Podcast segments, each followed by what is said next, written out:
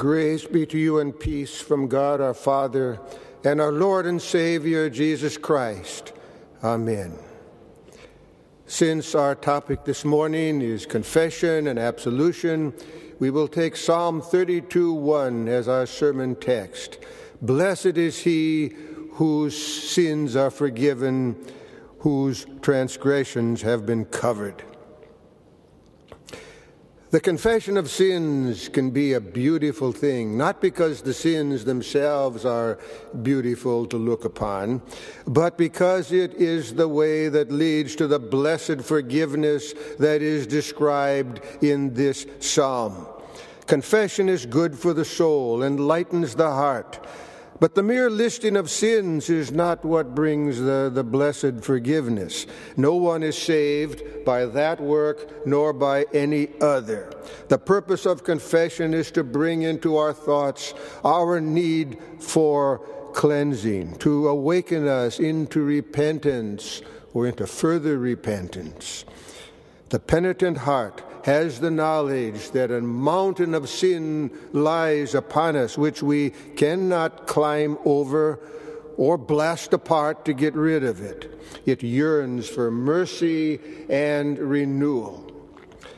Confession before God goes on daily and continually in the Christian life, and the Catechism uh, refers to it.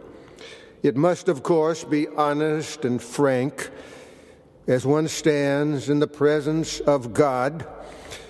Scripture tells us that some are so pathetically foolish in their sins as to think the Lord does not see, or even God has forgotten.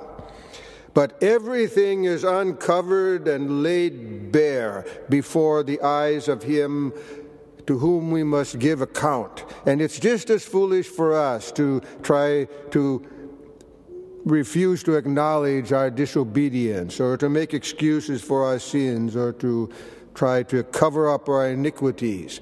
David, in the psalm for today, says that he kept silent when he should have confessed his sins, but the Lord chastised him and uh, so that he could not uh, for, ignore his responsibility before God. And his covering up came to an end. God's promise of pardon is abundantly spoken in the scriptures, and the guilty sinner may take these words to heart and take cheer from them. Our psalm says, Blessed is he whose transgressions are forgiven, whose sins are covered. And David adds, I will confess my transgressions unto. I said, I will confess my transgressions unto the Lord, and you forgave the iniquity of my sin. We know that he covers them with the blood of the Savior whom He has sent, in whom we have redemption through His blood, the forgiveness of sins, according to the riches of His grace. The mountain of sin that lies upon us falls upon Christ, indeed, has already fallen.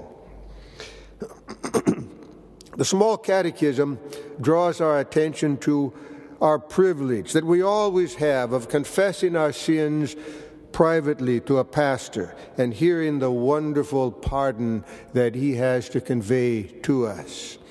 It's not something that we must do, but something which we may do for our benefit with regard to the sins which we know and feel in our hearts. There was a workman who was called into a, a church by a church to make some repairs, including the replacement of a nail in the large crucifix that hung over the altar.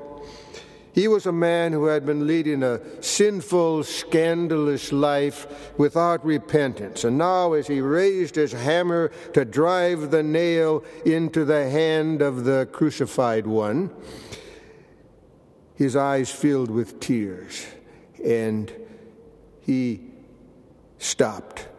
He dropped his hammer and sobbed, I cannot it was making him think of the original nails in the original cross and what his sins had really been doing. And what better place to realize this? It was a church, and there was a pastor there. And the man confessed his sins before the pastor, and he was much cheered by the absolution. Now, this was a Catholic church and a Catholic priest. But the Lutheran Catechism makes the same point when it tells us, invites us to confess the sins that we know and feel in our hearts. God tells us in His Word how He wants to be known to us in order to guide and to shape our awareness of Him in our lives. He wants us uh, to be aware of Him, not only as the one who knows all of our sins, but above all, as the one who stands ready to grant pardon for the sake of Christ. He wants us to confess our sins and our sinfulness and to have a hunger for the banquet that He has prepared for us. The Catechism gives recommendations for uh, confessing before a pastor considering moral problems uh, that, uh, that arise in the stations or places of life. One of these stations uh, is the, the place of son and daughter, and I'll go there for an example. Uh, so as not to uh, depress you greatly at the end of a quarter, I'll give a very simple example of a sin of disobedience to a parent's command. Billy, a mother, said to her little boy, When I'm gone this afternoon, don't get into the jam. Yes, Mom. If the devil tempts you to do it anyway, just tell him to get behind you. Yes, Mom. Later on, she said, Billy, you got into the jam, didn't you? Yes, Mom. But the devil tempted me to do it. Didn't I tell you you should tell him to get behind you? Yes, Mom. But when he got back there, he pushed me right on in. a simple sin, but a sin nevertheless, and one which can bring a real feeling of guilt. It has a remedy that applies to all sins, no matter how sophisticated they may ever uh, get, all sins into which the devil pushes us. The blood of Jesus, his Son, cleanses us from all sin. The reason the Son of God appeared was to destroy the works of the devil.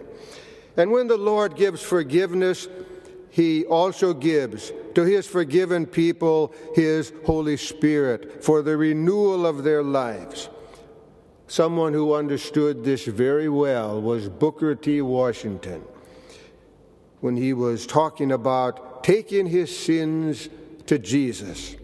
He said, When I saw the injuries and insults against my people, I grew to hate white men. Then I took my hatred to Jesus. He took the hatred out of my heart. He showed me how to forgive and how to love white men.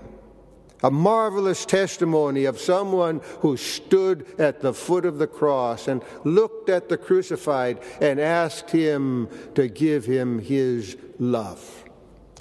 St. Augustine had these words of Psalm 32 1 painted on the wall over against his deathbed, so that the last words he would look upon in this life were uh, these Blessed is the man whose transgressions are forgiven, whose sins are covered. Those are great words to live by, and words to die by, and words to end the quarter by. Amen.